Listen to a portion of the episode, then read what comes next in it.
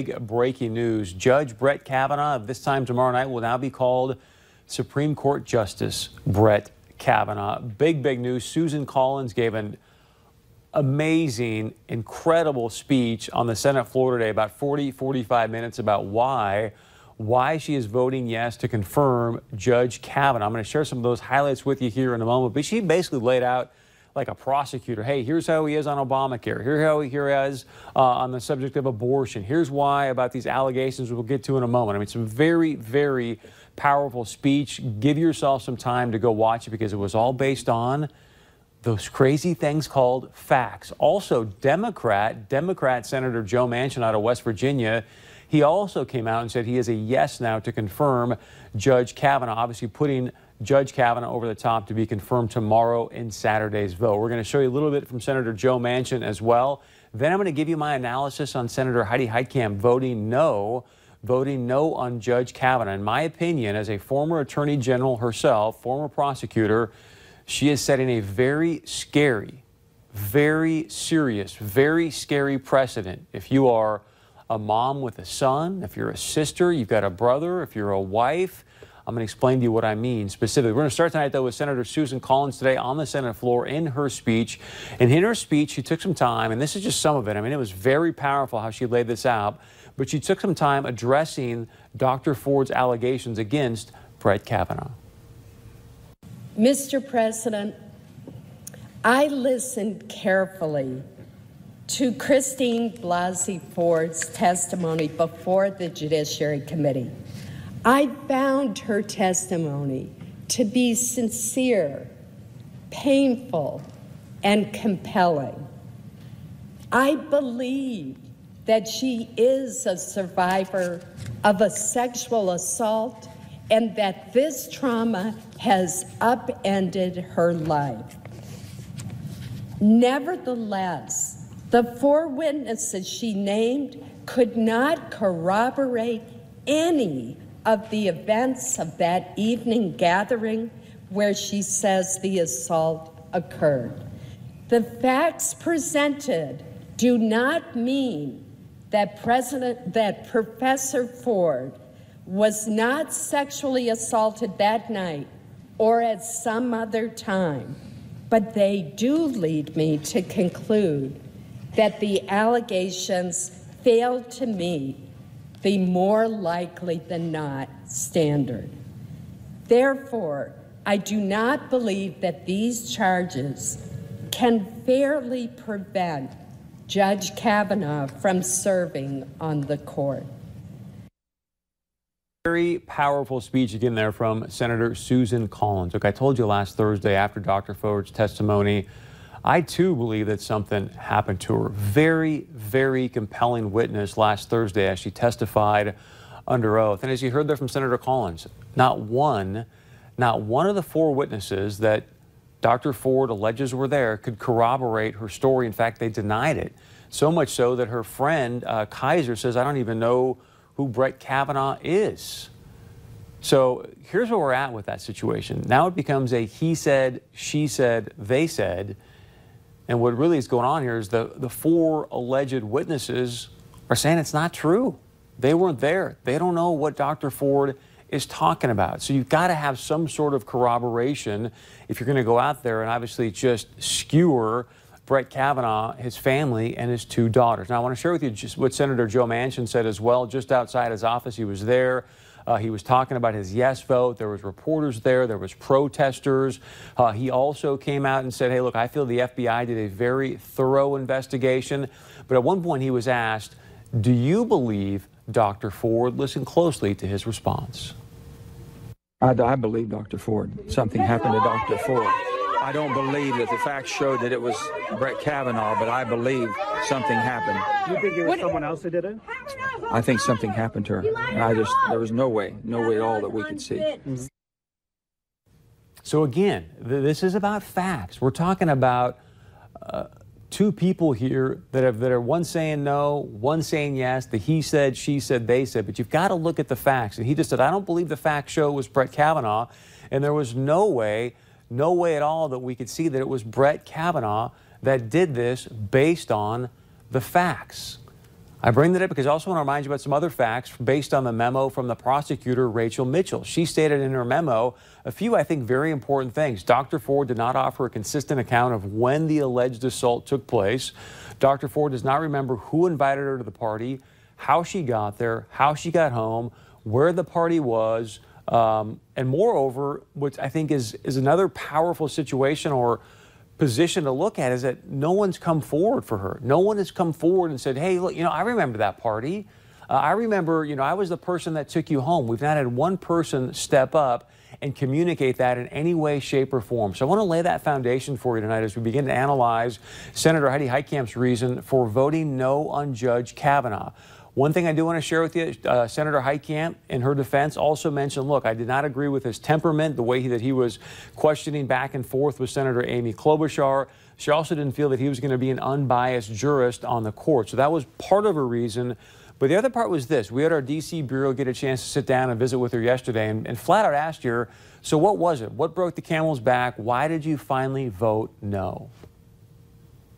In the world that I came from, which is um, uh, legal world, I guess, and, and looking at what happens when a victim comes forward. Um, one of the most important things you can do for victims, even if as a prosecutor you can't prosecute the crime, is if you believe them to say you believe them. And I believed her. I believed her and, you know, it doesn't mean that uh, I didn't believe him, but I believed her that it happened. And I thought it was important, and I continue to believe it's important um, to say I, I, when, when that's my judgment, that my judgment is that she was telling the truth. So you just heard a former attorney general, a former prosecutor, suggest that she believes both people. I'm going to get to that in a moment. But what concerns me as a, someone who's a former attorney general, a former prosecutor, using no facts. She went to go see the FBI investigation. She actually tweeted out last Thursday when there was the idea of, hey, let's extend this for a week. She was supportive of an FBI investigation, saying it's going to be an unbiased way to get to some of the facts. She goes and reads that FBI report. You just heard from Senator Collins and Senator Manchin that there's no facts to back up Judge, Judge Kavanaugh was there and did this. There's no facts to corroborate Dr. Ford's story, and yet You've got a former attorney general, now U.S. Senator, going, you know, I'm going to believe her based on my judgment, which she's got the right to do. That's fine. But you're then talking about, I'm going to vote no to putting somebody on the Supreme Court, not based on facts, but based on your own personal judgment through what many are calling the smear campaign. To me, that should be very concerning to you. And I want to share with you quickly here something that's even more powerful because you heard her say, hey, I think you can believe both. I believe both people which for a lot of us, that's a mind scramble. You go, believe both. I don't quite follow you. So kudos to our DC reporter because he said, wait a second, you said you believe both. How can you believe both? Here's Senator Heitkamp's response. Kavanaugh. I think I think How he could have no I think he could have no recollection of this event. So you think he must have blacked out or no no I don't I, I, I think I think that that it may not have been as significant to him as it certainly was to her. Um, and and so so it's it's it's it's a matter of perception. I think you can believe both. Former Attorney General, former prosecutor, now U.S. Senator, saying that the truth is a matter of perception. I just want to talk. If you're a woman right now watching the show, I just want to talk directly to you for a moment. Because, like I said earlier, if you're a wife, if you've got a son, uh, if you're a sister of a brother, and knowing that these allegations can can ha- now happen to anybody. We've seen this. Today is the anniversary. It's the one year anniversary of the Me Too movement. This can happen to anybody. And I think we all would agree if there's somebody that's been sexually assaulted, absolutely they should become for, come forward. They should be heard. And obviously the person should be prosecuted if there's information there to back up those stories. But for somebody who is a former attorney general to say that now truth is about perception, that is a very, very scary precedent for your son, for your brother, for your husband. In my opinion, obviously, one, we want to know your opinion. But I also want to take it one step further because you just heard Senator Heitkamp say it's about perception. I believe her. The challenging piece, though, is that even in Dr. Ford's testimony, there were a lot of holes in her testimony. I mentioned a few of them there, but I want to bring up one specifically. If you may remember, uh, Dr. Ford was supposed to testify on a Monday. She said, No, I can't testify on a Monday. I want to testify on a Thursday. Also, remember the polygraph test. And I, I, there's a lot more to the story, but I want to talk about th- this piece here specifically with the prosecutor. So she says, I can't, I can't testify on a Monday. I'm going to testify on a Thursday because I can't fly. I can't fly. I can't be in confined spaces. Here's prosecutor Rachel Mitchell asking her about flying. That was certainly what I was hoping was to avoid having to get on an airplane, but I eventually was able to uh, get up the gumption with the help of some friends and get on the plane. In fact, you fly fairly frequently for your hobbies and your you've had to fly for your work. Is that true? Correct, unfortunately. Um, I also saw on your CV that you list the following interests of surf travel, and you, in parentheses, put Hawaii, Costa Rica, South Pacific Islands, and French Polynesia. Have you been all to those places Correct. by airplane? Yes. And your interests also include oceanography, uh, Hawaiian and Tah- Tahitian culture. Did you travel by air as a part of those interests? Correct. Thank you very much. Easier for me to travel going that direction when it's a vacation. Easier for me to travel that direction when it's a vacation? When you are saying, hey, this is one of the most memorable moments of your life, and we're trying to get to the truth, and then you say, hey, we can't fly, I guess I'm trying to piece it together. I'm having a challenge with that. Again, would love to know your point of view, considering that a former attorney general is saying, I'm going to believe her based on my own judgment. So clearly, it's one thing for me to sit here and have this conversation with you about this. What tonight I want to do is a woman called us last night from the show. We had Congressman Kevin Cramer on responding to Senator Heitkamp's no vote. Uh, and a, an incredibly courageous woman called in and talked about an incident that she went through. Very, very challenging. But I want you to listen to what she has to say about what happened to her and how she remembers what took place.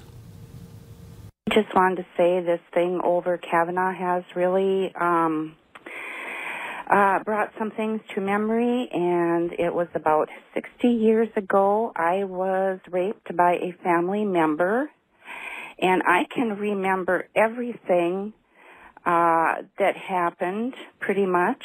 I never could handle alcohol very well, uh, but uh, this family member took advantage of me, and I can remember where it happened, when it happened, and the reason why it happened. And uh, I don't need to write it down on a paper and read it like this Ford has done. There's so many holes in her story, and so many lies they have found her to have said. Um, anyway, and this is 60 years ago almost. First and foremost, thank you for having the courage to call in and share that story with us. And you can deduce what you want uh, based on what she's saying there of her experience versus Dr. Ford's experience. I've not had that experience. So I'm not going to sit here and say one is right, one's wrong. That's not what I'm here to do. All I'm sharing is a couple different stories here to experience. And that person obviously is sharing hers, and we appreciate her doing that. So I want to know your point of view. How do you feel about the fact that Senator Heitkamp is saying, look, I'm, I'm making this decision based on my own judgment, um, even though there's no corroboration uh, or at least at this point, not a lot of facts to back up why she's making such a decision. Now, with that being said,